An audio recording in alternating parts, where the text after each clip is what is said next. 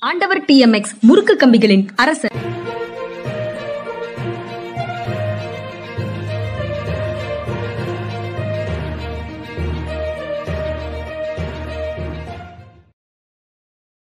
வணக்கம் இது மனிதா மனிதா. சார் வணக்கம் சார். வணக்கம்ங்க வணக்கம். சார் ச- நீ நீதிநாயகம் சந்துரு தலைமையில ஓய்வு பெற்ற நீதிநாயகம் சந்துரு தலைமையில ஒரு குழு போட்டிருந்தாங்க. சிறுவர் நீதி தொடர்பாக சிறுவர் இல்லங்கள் கூர்நோக்கு இல்லங்கள் அவங்களுடைய தண்டனை காலத்துல அவங்க இருக்கக்கூடிய நிலை இதையெல்லாம் பார்த்து எப்படி சரி செய்ய முடியும்னு ஒரு ஒரு நபர் குழுவாக ஒரு குழு போட்டிருந்தாங்க அரசுல இருந்து தமிழ்நாடு அரசுல இருந்து அவர் வந்து நேற்று குழந்தைகள் தினத்தன்று அவர் வந்து அறிக்கையை முதலமைச்சர்கிட்ட கொடுத்திருக்கிறாரு. அது அவருடைய பரிந்துரைகள்னு சொல்லி இன்றைக்கு செய்திகள்ல சில விஷயங்கள் வந்திருக்குது சார். சன் வந்திருக்குது. ரொம்ப ப்ரொக்ரெசிவான பல பரிந்துரைகள் வந்த மாதிரி தெரியுது. சிறைச்சாலை மாதிரி அந்த இல்லங்கள் இருக்கவே கூடாது அப்படின்னு ச- சந்துரு சார் சொல்லியிருக்கிறாரு. நீங்க அந்த செய்தியை எப்படி பாக்குறீங்க சார்? ரொம்ப பாசிட்டிவான விஷயங்கள் சொல்லியிருக்காரு. சிறைச்சாலை மாதிரி இருக்கக்கூடாது. திறந்த வெளியிலையோ அல்லது மூடின அரங்குகள்லையோ குழந்தைகளை வந்து நீங்கள் வந்து ஓடி ஆடி விளையாட அனுமதிக்கணும். அது ரொம்ப முக்கியமான ஒரு பாயிண்ட் அடுத்து கடுமையான குற்றம் செய்த சிறுவர்கள் இருக்கலாம். அந்த வயதுக்கு மீறிய குற்றம் செய்தவர்கள். சில சிறிய குற்றங்களுக்காக கூட உள்ளே இருக்கப்படும் சிறுவர்கள் இருக்கலாம். இவங்க எல்லாரையுமே ஒன்றா இருக்க விடணுமா? அப்படிங்கிறத பற்றியும் அவர் வந்து கேட்டிருக்காரு. அது ஒரு நல்ல அறிக்கை. இந்த அறிக்கையை வந்து அரசு வந்து செயலாக்கும்னு நம்புவோம் நம்ம. அந்த பதிமூணு டு பதினாறு வயசுக்கு சாரி அந்த ரேஞ்சில் ஒரு இரண்டு இருக்கக்கூடியவர்களை இரண்டு குழுவாக பிரித்து அவங்க பெரிய ஆட்கள் பதினேழு பதினெட்டு வயசு பையங்களோட ரொம்ப சின்ன பையங்க இருக்கிற மாதிரியும் இருக்கக்கூடாதுன்னு சொல்லியிருக்காரு. எல்லா பரிந்துரைகளுக்கு பின்னாலேயும் பொருள் நிறைந்த பல செய்திகள் இருக்கிறதாக புரிந்து கொள்ள முடியுது. ஆமா. அதே மாதிரி நீங்க அவர் நீதி நாயகம்னு கூப்பிட்டது ரொம்ப பொருள் நிறைந்தது. முதல்ல இவங்க வந்து நீதிபதிகள் வந்து ஆட்சேபம் தெரிவிச்சிருக்கணும் நீதி அரசர்னு கூப்பிடுறதுக்கு. கூப்பிடுறது. நீதி அரசர் தான் கூப்பிட்டுட்டு இருக்காங்க. இது எல்லாருமே சந்தோஷப்படுறாங்க போல. ஜனநாயகம் சொல்றோம் அதுக்கப்புறம் நீதிபதிகள் இறை நீதி- இறைவன் ஆ. சொல்லும்போது சந்தோஷப்பட்டாங்க அதுக்கப்புறம் அரசர்னு சொல்லும்போது சந்தோஷ சந்தோஷப்படுறாங்க. நீதி நாயகம் நீதி நாயகம் என்பது மிக பொருத்தமாக பொருத்தமானது. அதுவும் முன்னால சந்துரு சொன்னதுதான் சார் சந்துரு சார் சொன்னதுதான். அவரு நிறைய அந்த மாதிரி விஷயங்களை சொல்லியிருக்கிறாரு. அஹ் அவருடைய அறைக்கு முன்னால ஒரு பெரிய போர்டு வச்சிருந்தாரு. அவர் நீதிபதியாக இருக்கும்போது இங்க பூங்கொத்துகள் கொண்டு வர வேண்டாம் துண்டுகள் கொண்டு வர வேண்டாம் அப்படின்னு அவ வரிசையாக ஒன்னொன்னும் ஏன்னா இது இது இல்லை ஏன்னா இது இது இல்லை அப்படின்னு ஒரு போர்டு வச்சிருந்தாரு. அது வந்து. அந்த சமயத்துல அது ரொம்ப பெரிய சப்ஜெக்டாக இருந்தது.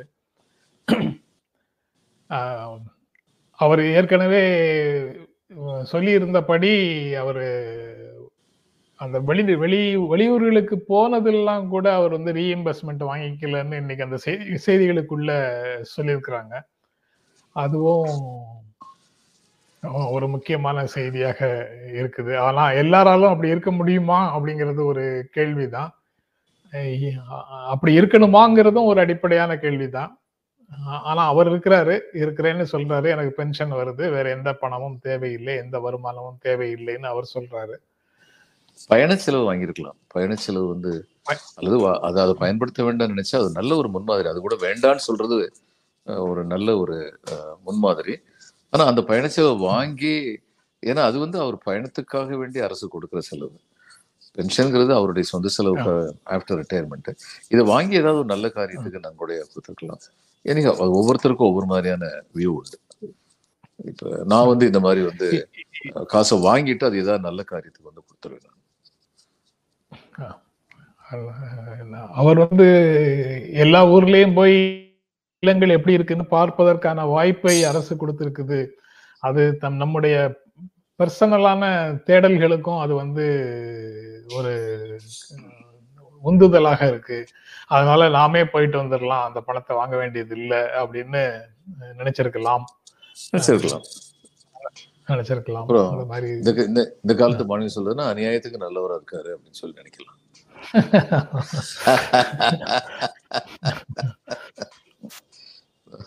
அந்த தனி இயக்குநரகம் அமைச்சு அதுக்கு கீழே செயலர் ஒரு இயக்குனர் அந்த மாதிரி சிறப்பு சேவைகள் துறையாக ஒன்று தொடங்கணும் அப்படின்னு சொல்லி இருக்கக்கூடிய அட்மினிஸ்ட்ரேட்டிவ் ரெக்கமெண்டேஷன்ஸ் எல்லாம் எப்படி சார் பார்க்குறீங்க அது சரியான பரிந்துரைன்னு தான் நான் நினைக்கிறேன். இப்ப அப்படி இப்படி இது பண்ணும்போது அந்த மனப்பான்மை உள்ளவர்களையும் செயலராகவும் இயக்குனராகவும் போடணும். அது மாதிரி இதுல வந்து அரசுல வந்து நிறைய பேர் அது மாதிரி மனப்பான்மை உள்ளவங்க. இப்ப ஐஐடியில படிச்ச சில பையங்க வந்து நான் பார்த்திருக்கேன். இந்த என்ஜிஓக்கு வந்து போவாங்க. ஐஐடியில படிச்சு பாஸ் பண்ணிட்டு ஐஐஎம்ல படிச்சு பாஸ் பண்ணிட்டு அவன் கூட படிச்சவங்க அறுபது லட்ச ரூபா சம்பளத்துக்கு போகும்போது இந்த பையன் வந்து என்ஜிஓக்கு போவார். மனசு வந்து போவார். அது மாதிரிப்பட்ட மனப்பான்மை உள்ளவங்க இருக்காங்க. இப்ப இதுல வந்து அவங்க ஃபர்ஸ்ட் நேம் அனிதா. அனிதா கோயல். அவங்க வந்து கர்நாடக கார்டரை சேர்ந்த பொண்ணு. நான் இதில் கவர்மெண்ட் ஆஃப் இந்தியாவில் நான் ஒர்க் பண்ணிட்டு இருந்தபோது அவங்க வந்து எஜுகேஷன் டிபார்ட்மெண்ட்டில் வந்து இந்த டிஸ்டன்ஸ் எஜுகேஷன் இதுக்கெல்லாம் வந்து டெபுட்டி செக்ரட்டரி இருந்தாங்க. தொடர்ந்து அவங்க அதுக்கப்புறம் திரும்பவும் கர்நாடகா போவாங்க திரும்ப வருவாங்க. கடைசியில் அவங்க வந்து இந்த கல்வித்துறையில் தான் இருந்தாங்க. இந்த தொ- தொடக்க ப- கல்வித்துறை இருக்கு வந்து இருந்தாங்க. அவங்களுடைய அப்ரோச் சிறுவர்களை பற்றி அவங்க நினைக்கிற நினைப்பு அப்படிங்கிறதெல்லாம் வந்து சில சில உட்காந்து பேசிட்டு இருக்கும்போது நான் பார்த்திருக்கேன் அவங்களுக்கு வந்து ரொம்ப ரொம்ப சிறந்த சீரிய எண்ணங்கள் இருந்தன. அவர்களை வந்து அரசு ரொம்ப சரியாக பயன்படுத்திக்கிட்டு நினைக்கிறேன். அந்த மாதிரி ஒருத்தங்க பிரைமரி எஜுகேஷனுக்கு வந்து செக்ரட்டரி இருக்கிறது வந்து வெறுமனே அது கல்விங்கிறது ஏட்டு சுரக்காய் மட்டும் இல்லைங்கிறதுல மிக மிக தெளிவானவர்களாக இருந்தாங்க. அதனால ஒவ்வொரு துறையிலையும் அப்படி வந்து சம்மந்தப்பட்டவங்க வந்து வர்றது வந்து அதில் வந்து ஆர்வம் உள்ளவங்க வர்றது வந்து நல்லது. இந்த மாதிரியான துறைகளும் வர வேண்டும். அந்த துறைகளுக்கு போடுறது வந்து ஆர்வம் உள்ளவர்களை போடணும். ரெண்டுமே முக்கியம் நினைக்கிறேன். ஆர்வம் உள்ளவர்களை போடணுங்கிறது ரொம்ப முக்கியமான விஷயமாக தெரியுது சார். நீங்க சொல்லும் போதும் தெரியுது அவர் ரெக்கமெண்டேஷன்லயும் தெரியுது. ஒவ்வொரு கூர்நோக்கு இல்லத்திலயும் ஒரு மனநல மருத்துவர்னு சொல்றாரு ஒண்ணு. அப்புறம் மேற்பார்வையிடுவதற்கு சிவில் சமூகத்தை சேர்ந்த ஒருவர் ஒரு முக்கியமான நபரை நியமிக்கணும் அப்படின்னு சொல்றாருல. அந்த ஏரியா வந்து நோக்கங்கள் சிறப்பாக இருக்கு. பட் அது ஒரு வெறும் பொலிட்டிக்கல் அப்பாயின்மெண்டா போய் பர்பஸ் நிறைவேறாம நிறைவேறாம போய்விடுமோ அப்படிங்கிற ஒரு கவலையும் சேர்த்தே வருது. கவலை இருக்கு. ஆனா இந்த பொலிட்டிக்கல் அப்பாயின்மெண்ட் போட்டாங்கனாலும் உடனடியாக அதுக்கு ஆட்சேபங்கள் எழுப்பப்படும் அப்படிங்கிறது ஒரு நம்பிக்கை.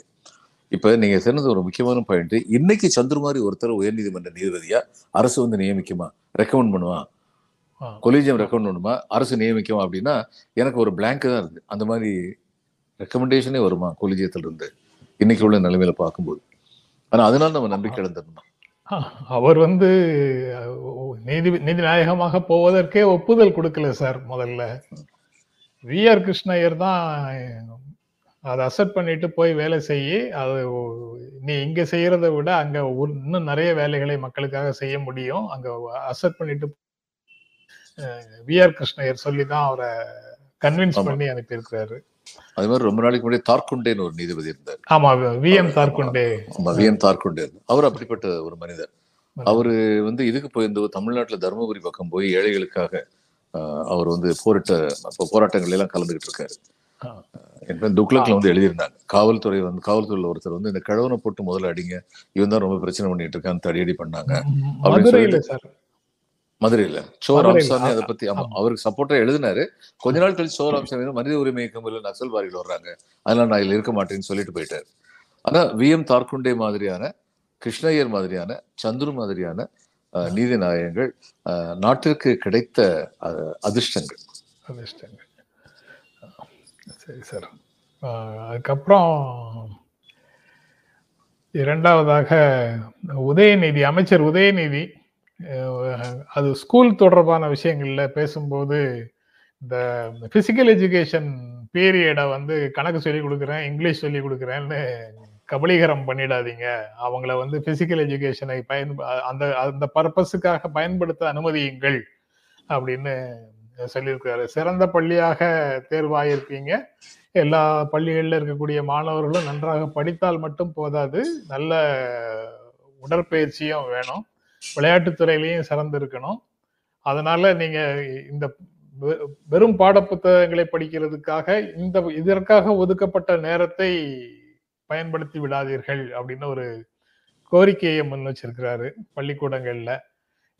இது பள்ளிக்கூடங்களால எப்படி எதிர்கொள்ளப்படும் அப்படின்னு ஒரு கேள்வி. இல்ல மிகச்சிறந்த கோரிக்கை. பள்ளிக்கூடங்கள் நல்ல முறையில் எடுத்துக்கிட்டா நல்லது. இதுல பின்லாந்துல இருந்து வந்த நான் அந்த டெல்லியில பணிபுரிஞ்சிருந்தோம் பின்லாண்டு தூதரத்தை சேர்ந்த ஒரு அதிகாரி ஒருத்தட்ட நான் வந்து கேட்டேன் கொஞ்சம் அதிசயப்பட்டு நீங்க ஏழு வயசு வரைக்கும் பிள்ளைங்களுக்கு வந்து படிப்பு சொல்லிக் கொடுக்கறது இல்லையாமே நிஜமாவா? ஏன்னா ஏழு வயசுக்கு அப்புறம் தான் அங்கே ஸ்கூலுக்கு அனுப்புறாங்க அந்த இதில். நிஜமாவா? அப்படின்னு சொல்லி கேட்டேன். அதுக்கு அவர் சொன்னது வந்து பொட்டில் அறிஞ்ச மாதிரி இருந்தது. இன்னும் நாங்கள் ஏழு வயசு வரைக்கும் பிள்ளைங்களை வந்து ஸ்கூலுக்கு அனுப்புறது இல்லை. ஆனால் கல்வி கற்றுக் கொடுக்குறோம்.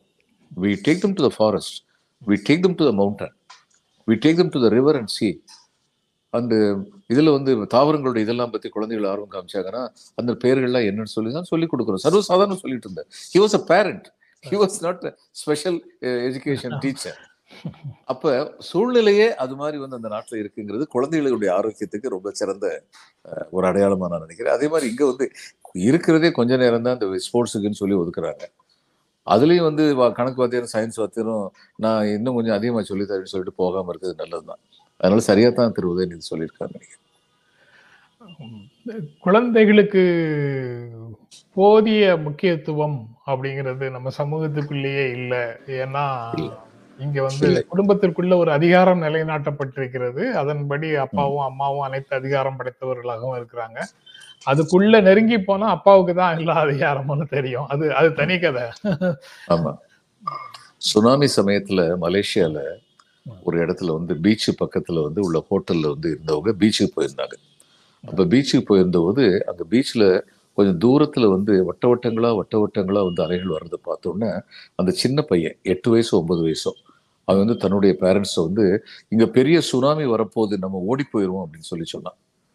அவங்க என்னன்னு சொல்லி கேட்டா இந்த மாதிரி வந்ததுன்னா சரி அதுக்கப்புறம் பெரிய வேவ்ஸ் வரும். அது நம்ம உயரத்துக்கு மேல வரும்னு சொல்லி நான் படிச்சிருக்கேன் அப்படின்னா. ம்.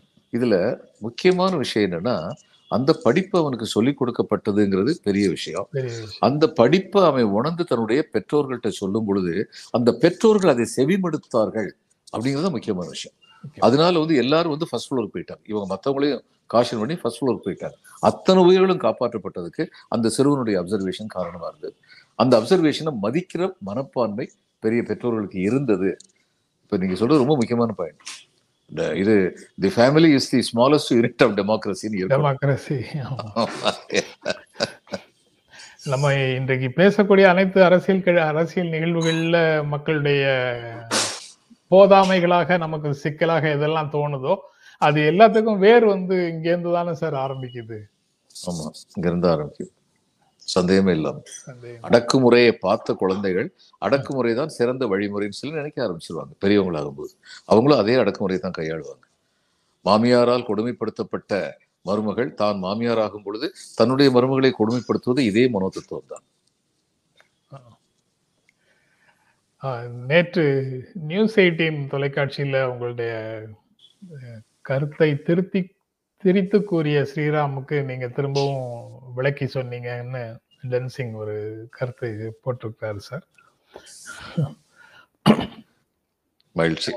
ஓ, பாலாசாரின் டி ஷர்ட்டும் கலைந்த தலைமுடியும் வசந்த மாளிகை சிவாஜி மாதிரி சொல்லிட்டாரு சார்.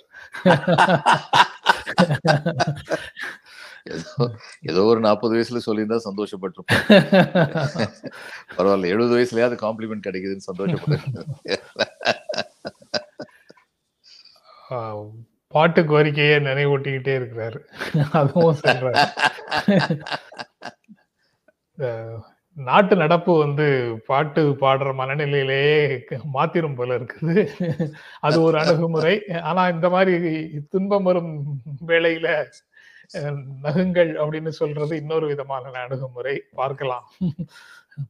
பிரதமர் குறித்து அவதூறு பிரியங்கா கெஜ்ரிவாலுக்கு அரவிந்த் கெஜ்ரிவாலுக்கு தேர்தல் ஆணையம் நோட்டீஸ்னு ஒரு செய்தி இருக்கு சார். பிரதமரை பற்றி அவர்கள் வந்து பிரச்சாரத்தின் போது பேசியது பிரதமர் குறித்த அவதூறு உண்மைக்கு மாறான தகவல் அப்படின்னு அவங்க ரெண்டு பேருக்கும் ஏன் உங்க மேல நடவடிக்கை எடுக்க கூடாதுன்னு தேர்தல் ஆணையத்திலிருந்து நோட்டீஸ் வந்திருக்குது. உங்களிடமிருந்து வியாழக்கிழமை இரவு எட்டு மணிக்குள்ள தேர்தல் ஆணையத்துக்கு உங்களுடைய விளக்கம் வரவில்லை என்றால் உங்களுக்கு ஃபர்தரா எந்த தகவலும் சொல்லாம நாங்க என்ன நடவடிக்கை எடுக்கணுமோ அதை எடுப்போம் அப்படின்னும் சொல்லியிருக்கிறாங்க ஏன் இந்த மாதிரினா தேர்தல் நடத்தை விதிமுறைகள் நடைமுறைக்கு வந்திருக்குது அதனால நீங்க பேசியது ஏற்க முடியாதது அப்படின்னு தேர்தல் ஆணையம் சொல்லியிருக்கு சார் இருபத்தி நாலாயிரம் கோடி ரூபாய்க்கு என்னமோ. பழங்குடி. மக்களுக்குன்னு ஒரு ஸ்கீம் Scheme. போட்டு இந்த இவர் சொன்னாரு பிரதமர் இது எந்த தேர்தல் விதிமுறைக்கு உட்பட்டது? உட்பட்டது. இதுக்கு சுவமோட்டாவா தேர்தல் ஆணையம் நடவடிக்கை ஏன் எடுக்க மாட்டேங்கிறாங்க? எல்லா பத்திரிகையிலும் செய்தி வந்துருச்சு.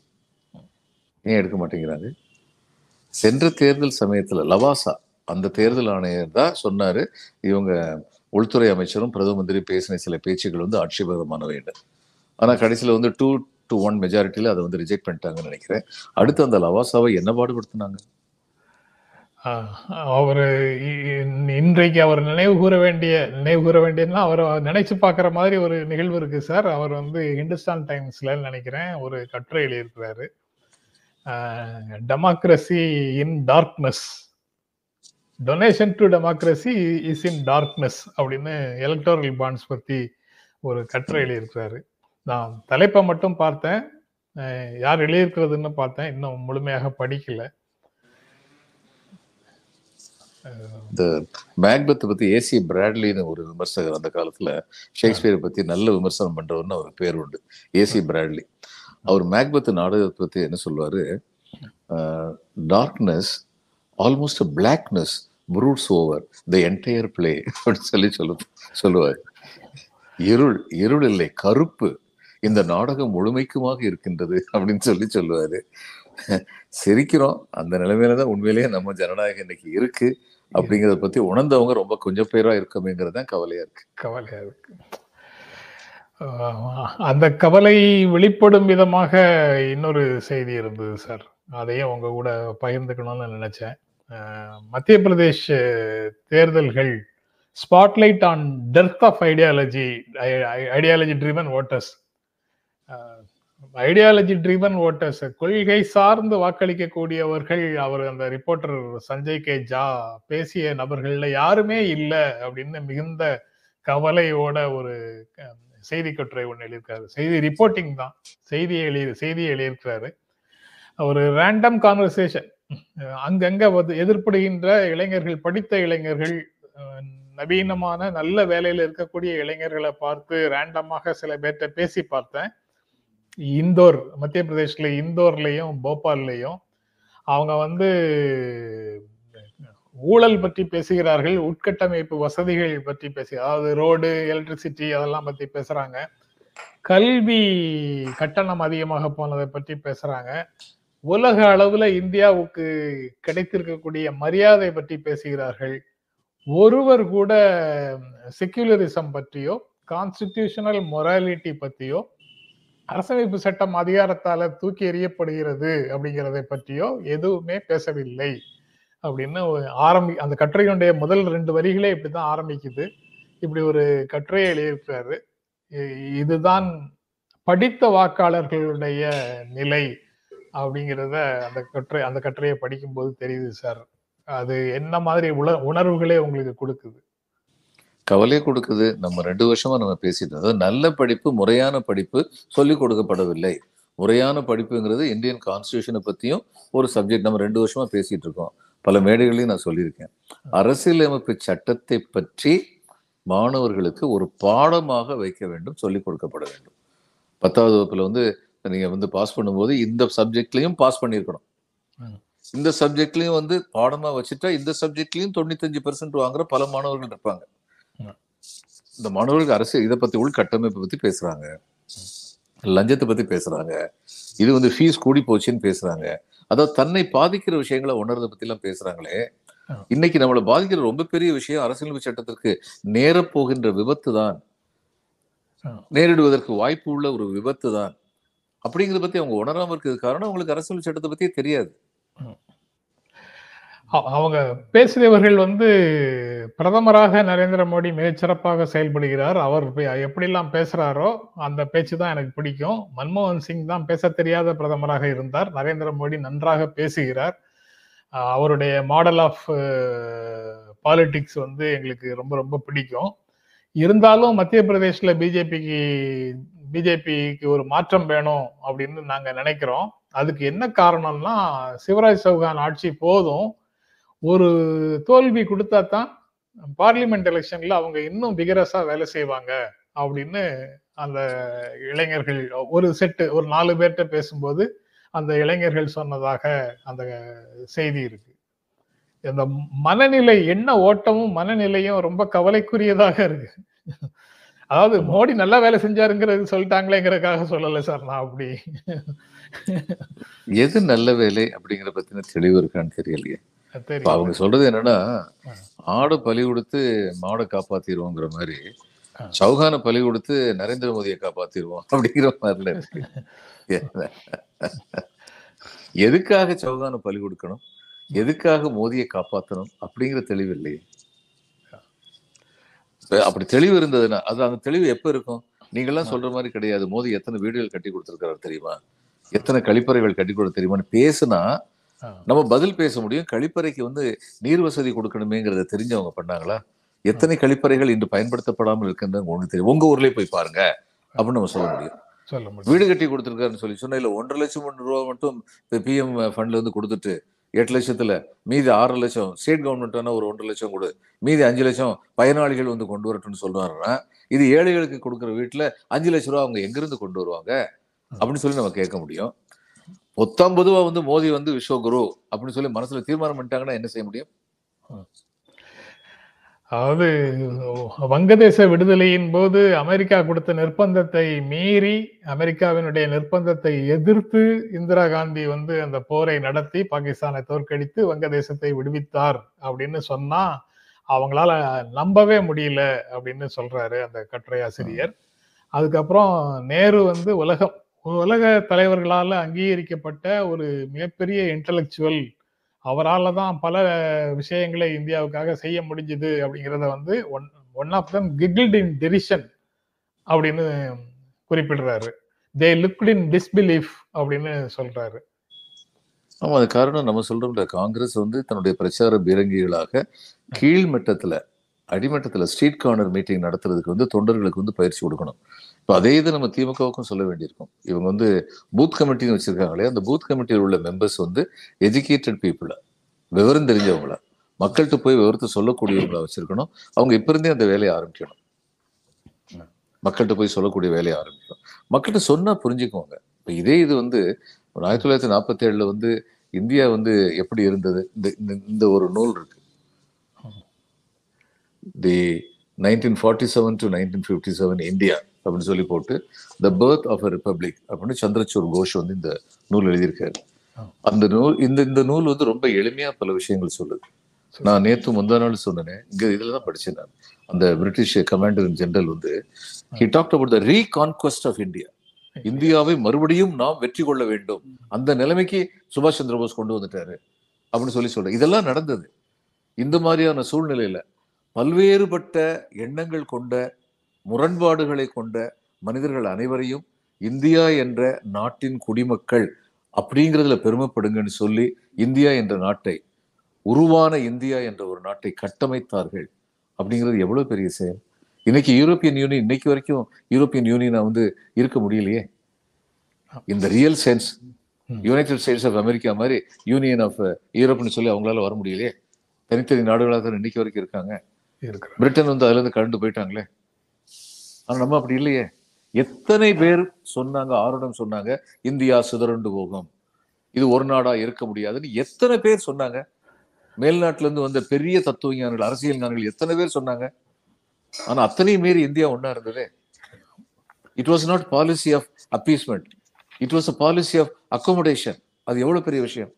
நார்த் ஈஸ்ட் இன்னைக்கு நம்ம கூட இருக்கிறது காரணம் என்ன? த பாலிசி ஆஃப் அக்கோமடேஷன் உங்களுடைய தனித்துவத்தை நாங்கள் மதிக்கின்றோம் அப்படின்னு சொன்னது. இதெல்லாம் இவங்களுக்கு புரியாது. சொல்லி கொடுத்துருக்கணும். இதையெல்லாம் இன்னைக்கு புரிய வைக்கணும். கடினம் இல்லை. இன்னைக்கு ஸ்லைட்ஸ் கிடையாது. நாற்பத்தேழுல இந்தியா எப்படி இருந்துங்கிற ஸ்லைடு கிடையாது. எப்படிப்பட்ட கம்யூனல் ப்ராப்ளம் வந்துங்கிற ஸ்லைடு கிடையாது. கீழே கொண்டு போய் காமிக்கணும். காமிக்காம அவங்க வந்து நம்பாம சிரிக்கிறாங்க அப்படின்னு சொன்னா நம்ம பக்கம் தானே தப்பு இருக்கு? காமிக்கிற தவறிட்டோம்ல. அந்த அந்த இளைஞர்களோட பேசும்போது சஞ்சய் கே. ஜா அப்படிங்கிற அந்த செய்தியாளர் வந்து பேசுறாரு சார்.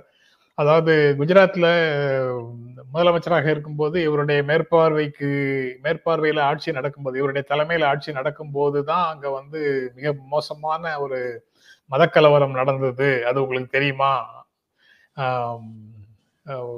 ஒரு உரு மத பதற்றத்தை மத மோதல்களை தூண்டும் விதமாக உருவகங்களையும் சொல்லாடல்களையும் பிரதமராக இருக்கக்கூடியவர் பேசலாமா? நீங்க என்ன நினைக்கிறீங்க? அந்த மக்களை பிளவுபடுத்தக்கூடிய அரசியலை அவர் செய்யறாருன்னு நினைக்கிறீங்களா? செய்யலன்னு நினைக்கிறீங்களா? பஜ்ரங் தள்ளோ விஹெச்பியோ சமூக நல்லிணக்கத்திற்காக பயன்படுகின்ற சேவை இயக்கங்கள்னு நீங்க உண்மையிலேயே நம்புறீங்களா? போஃபோஸ் பத்தி உண்மையிலேயே நிறைய விசாரணை நடந்தது.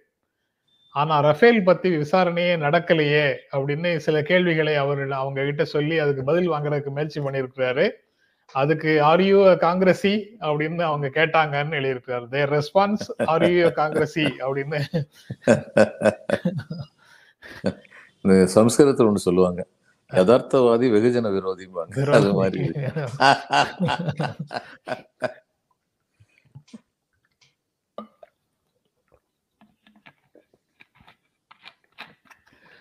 இந்த மாதிரி ஒரு ரிப்போர்ட் படிக்கும்போது கொஞ்சம் படித்த இளைஞர்கள் எப்படி அரசியலை பார்க்கிறாங்கிறதுக்கும் கிராமப்புறங்களில் ஒரு உயர்கல்வி மிகப்பெரிய டிகிரி வரைக்கும் போகாம ப்ரீ யூனிவர்சிட்டியோட நின்னவங்க அல்லது எஸ்எஸ்எல்சியோட முடிச்சவங்க அல்லது அப்படியே பிற தொழில்களை பார்த்து வாழ்க்கை அனுபவங்களை அதிகமாக பெற்றவர்கள் இவங்கெல்லாம் ஒருவேளை சரியாக முடிவெடுப்பார்களோ அப்படிங்கிற ஒரு எண்ணம் தான் வருது. Yeah there is a difference between the literate and the educated. எழுத படிக்க தெரிந்தவர்களுக்கும் கல்வி அறிவு உள்ளவர்களுக்கும் மிகப்பெரிய வேறுபாடு உண்டு. எழுத படிக்க தெரிந்தவர்கள் கல்வி அறிவு பெற்றவர்களாக இருக்க முடியும் பட் நாட் நெசசரிலி. அதே மாதிரி கல்வி அறிவு பெற்றவர்கள் எழுத படிக்க தெரியாதவர்களாகவும் இருக்க முடியும். Okay sir Nandakumar. அதே பாட்டை தான் பாடணுன்றாரு இது அந்த ஒரு ஜோக்கு ஒரு மொக்க ஜோக்கு ஒன்று சொல்லுவாங்கல்ல ஒரு ஒரு பாகவதரை திரும்ப திரும்ப அதே பாட்டு ஒன்ஸ் மோர் கேட்டுக்கிட்டு இருந்தா நான் சரியாக பாடலையா? சரியாக பாடுற வரைக்கும் ஒன்ஸ் மோர் கேக்குறீங்கன்னு சொல்லுவாங்களே அந்த மாதிரி அர்த்தமா? அதே பாட்டை திரும்ப பாடணும்னா அந்த எபிசோட்ல திரும்ப போட்டு பாத்துக்கலாமே நந்தகுமார். நீங்க அன்னைக்கு சரியா பாடலைங்கிறதுனாலதான் திரும்ப பாட சொல்றீங்களா அப்படிங்கிற ஒரு கேள்வி வருது. கடைசியில கமலஹாசனும் விவேக்கும் சொன்ன மாதிரி நம்ம ரெண்டு பேரும் சேர்ந்து நந்தகுமாரா நந்தகுமாரா? சித்திரவதை தவிர வேறு வேலை இல்லையா நந்தகுமாரா அப்படின்னு சொல்லி. வேற ஆமா. இது ஒரு படத்துல சுருளிராஜன் ஒரு அற்புதமான ஒரு நகைச்சுவை நடிகர் இருந்தார். காலமாயிட்டாரு. அவருக்கு நொண்டிக்கிட்டே வருவார் ராஜபாட்டு வேஷம் போட்டு நொண்டிக்கிட்டே வருவாரு. நொண்டிட்டு வந்து ராஜபாட்டு அந்த காலத்துல பாடுற முதல் பாட்டை பாடுவார். பரா பரா பரமேஸ்வரா அப்படிம்பாரு. ஆடியன்ஸ் ஒருத்தருக்கு பொறுக்காது ராஜாவா கம்பீரமா வர்றதுக்கு நொண்டிக்கிட்டு வர்றான்னு எந்திரிச்சு ஏய் உள்ளவாயா அப்படிம்பாரு. இவர் ஆடியன்ஸ் அந்த அவரை முறைச்சு பார்த்துட்டு மறுபடியும் பார்வதி தீரா பக்தி அலங்காரான்னு ஆரம்பிப்பாரு. இவ் மறுபடியும் அந்த ஆள் எழுந்திரிச்சு ஏய் உள்ளவாயா அப்படிம்பாரு. சூழ்ராஜன் ரொம்ப ப்ராக்டிக்கலாக சொல்லுவாரு. அடே உள்ள போனா மறுபடியும் நான் தாண்டா வெளியில வரணும் அப்படிம்பாரு. சூழ்ராஜன் வந்து அது மாதிரி நந்தகுமாரனுக்கு தெரியணும். நீங்க என்ன கேட்டாலும் எங்களுக்கு என்ன திறமை இருக்கோ அது மட்டும்தான் வெளியில வரும். இசையை பொறுத்த மட்டில். என்ன? ஆனா இசை இசை சிறப்பா இருக்கு இல்லையோ நீங்க சூஸ் பண்ற பாடல்கள் சிறப்பா இருக்குங்கிறதுனால நந்தகுமார் அந்த ஆரம்பிச்சு எல்லாருமே உங்களை விட மாட்டேங்கிறாங்க. இதுதான் உண்மை. கேப்டனும் வலியுறுத்த ஆரம்பிச்சிட்டார். தெய்வீக ராகத்துடன் தெவிட்டாத பாடல் ஒன்றை கேட்டாலே போதும். என்று நெஞ்சங்கள் வாடும்னு அவர் பாடல் மாதிரி எழுதியிருக்காரு சார். கவிதை மாதிரி எழுதியிருக்காரு. அவர் கவிஞர் ஆயிட்டார். நீங்க பல பேருக்கு உள்ளிருக்கும் திறமைகளை நீங்கள் வெளிக்கொணர்ந்து கொண்டிருக்கின்றீர்கள். சரி சார் ஆனா அதே பாட்டுங்கிறது ரொம்ப அநியாயமா இருக்குது அதனால நான் வேற ஒரு பாடல் மட்டும். பாடிடுறேன் சார். கல்லை கண்டாள் கனியை கண்டாள் கல்லும் இன்று மெல்ல மெல்ல கனியும் மென்மை கண்டாள் கல்லை கண்டாள் கனியை கண்டாள். கல்லும் இன்று மெல்ல மெல்ல கனியும் மென்மை கண்டாள். கதை எழுதி வைத்து விட்டாள். முடிக்க மட்டும் தெரியவில்லை. அங்கும் இங்கும் பாதை உண்டு. இன்று நீ எந்த பக்கம் கண்ணா என்றாள் முருகன் வந்தான். முருகா என்றாள் கண்ணன் வந்தான். எந்த தெய்வம் சொந்தம் என்று பூவை பூஜை செய்வாள். அவள் எழுதும் கவிதைகளை விதி புகுந்தே திருத்துதம்மா. அவள் எழுதும் கவிதைகளை விதி புகுந்தே திருத்துதம்மா. அங்கும் இங்கும் பாதை உண்டு. இன்று நீ எந்த பக்கம்? ஞாயிறுண்டு திங்கள் உண்டு. எந்த நாள் உந்தன் நாளோ? அங்கும் இங்கும் பாதை உண்டு. இன்று நீ எந்த பக்கம்? ஞாயிறு உண்டுன்னு பாடினது உதயசூரியனுக்காக இல்ல. அவள் எழுதும் கவிதைகளை விதி புகுந்தே திருத்துதம்மாங்கிறது இபிஎம் மேனிப்புலேட் பண்ணிருவாங்கங்கிறதுக்காக இல்ல. ஆனா இசை வந்து கொஞ்சம் குறைவா இருக்குன்னு சொல்லிட்டேன். நான் என்னை திருத்திக்கிறேன். ஞாயிறு உண்டு திங்கள் உண்டு என்ற தங்கள் வாய் ஐயா செவ்வாய். சார். இன்னைக்கு வந்து அவர் ஒருவர் தான். கேப்டன் மட்டும்தான் கவிஞர் ஆயிருப்பாருன்னு நினைச்சேன். நீங்க பயங்கரமாயிட்டீங்களே சார்.